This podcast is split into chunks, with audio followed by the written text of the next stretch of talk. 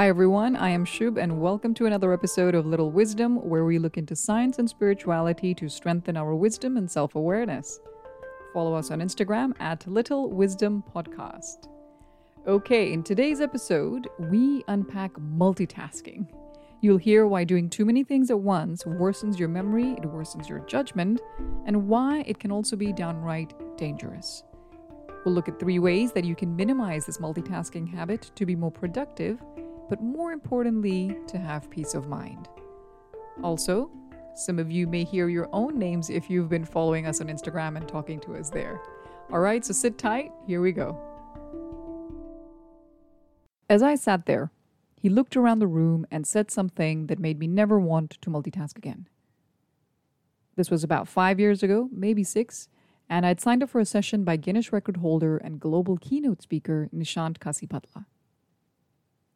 As we all sat there waiting to hear some magical tricks and walk out feeling like thug life memes, the Grand Master of Memory gave us one tip to boost brain power and to get great memory. Stop multitasking, he said. Now, for someone like me, who used to pride themselves in multitasking, and in a world where job applications require it, where mothers are praised for it, and where we snigger and laugh at those who cannot multitask, his advice felt like a bit of a curveball. Hang on, I thought. I came here to learn about boosting brain power and memory. So what's multitasking got to do? Got to do with it? Turns out a lot. Before I explain, do you know where the word multitasking actually comes from? When researching for this episode, I realized that it originated in the 1960s and was used to describe a function where computers were able to run multiple sets of instructions at the same time. The term multitasking was not coined for people, but for machines. But soon it found its way into our vocabulary. You might say, but Shub, hang on, we multitask all the time. And I'll say, yeah, you know what? You are right. We do. In fact, I'm doing it right now. I'm reading my notes, I'm recording this, and I'm also secretly praying that my neighbors don't start drilling.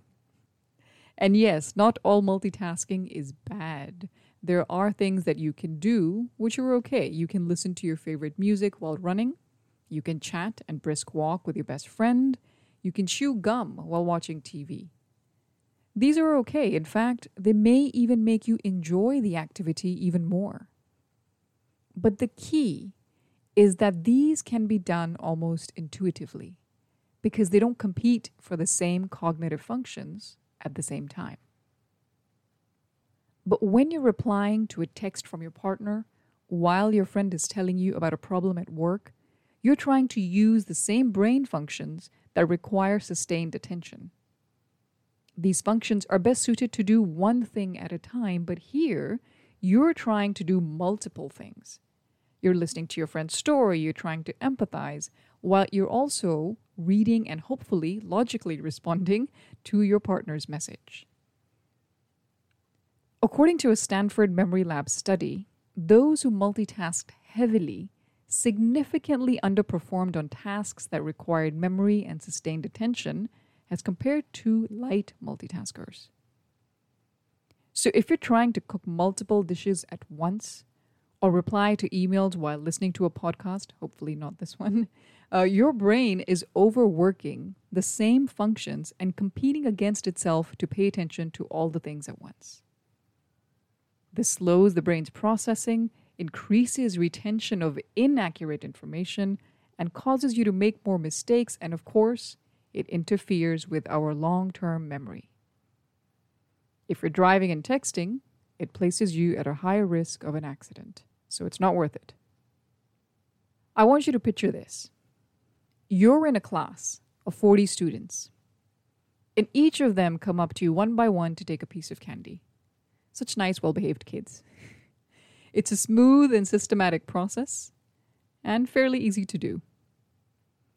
Now imagine that you're holding onto the candy container and all 40 kids rush and start grabbing it all. When done, you're not going to be able to remember who took what or even how many. And that's kind of like what multitasking does. You have all these tasks coming at you, you try to do all of them at the same time, and bam, you don't remember half of it. One of the biggest reasons we practice multitasking is because we want to be more productive, we want to get more done.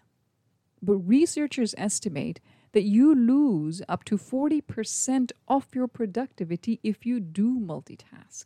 So there you go, it defeats the purpose altogether. Some of you on Instagram may have seen that I was reading The One Thing by Gary Keller and Jay Papasan. Great book, by the way. If you manage to get your hands on it, I highly recommend it. And some of you responded with your own thoughts around it. Divnoor said that she prefers to not multitask, but when situations demand it, then it leaves you with no choice.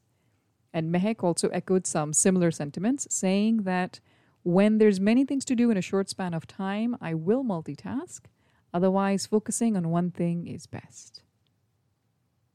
We had Rainer Baines from the Good Vibes podcast making an excellent point, saying, I believe we'll only multitask on things that don't fully interest us.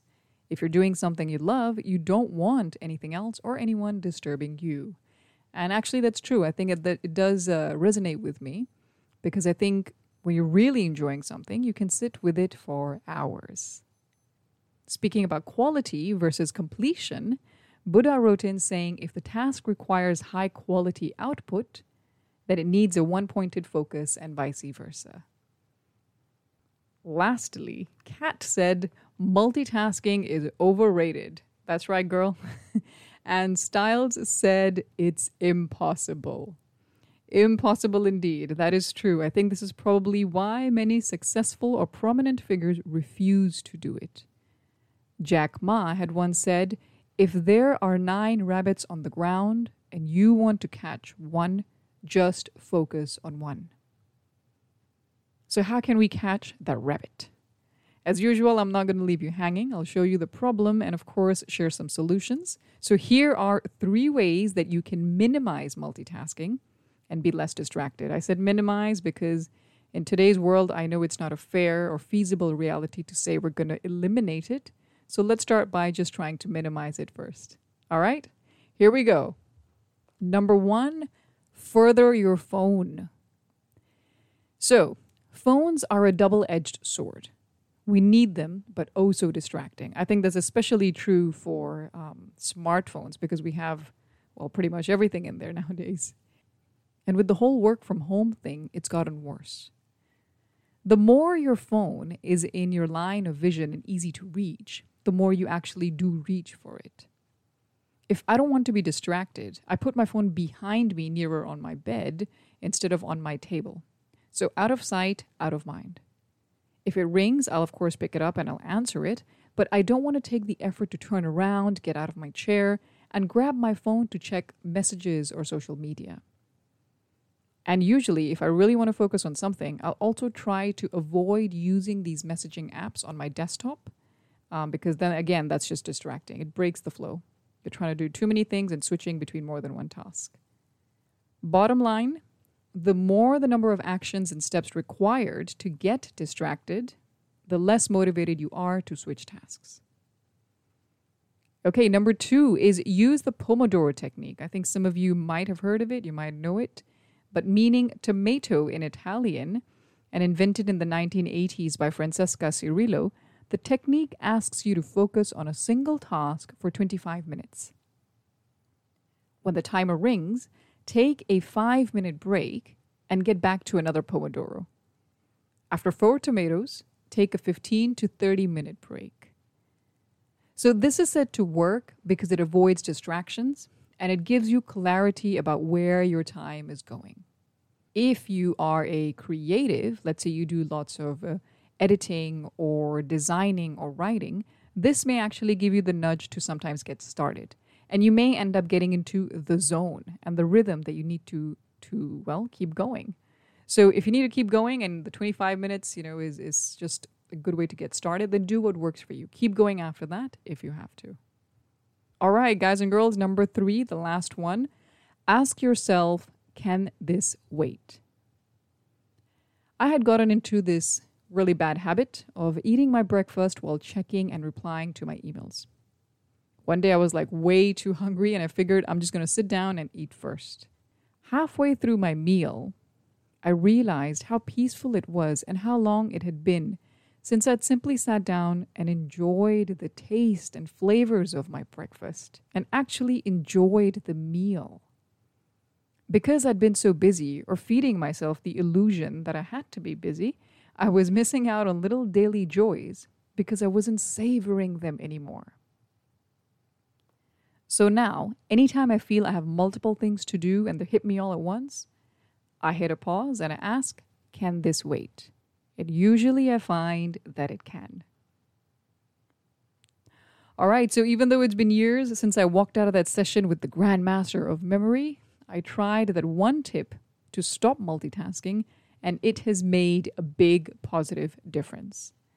And I still remember it today. All right, horrible joke. But anyway, that's it for today. Thank you so much for listening. Remember that multitasking was coined for computers and not for humans. And while there's some things we can do at the same time, those that compete for the same cognitive functions not only worsen our memory, but also make us more prone to mistakes, hamper productivity, and affect our ability to retain accurate information counter this by putting your phone further away, using the Pomodoro technique, and being present by asking, Can this wait? Can I do it later? I want to thank you all for listening and for sharing your thoughts with me on Instagram. I thoroughly enjoy them. All right, so join us there on Instagram at Little Wisdom Podcast if you haven't already, if you want to communicate a little more. And share this episode with someone if you had some light bulb moments, and hopefully they will too. All right, take care, stay present, don't multitask, and as usual, stay wise. See you.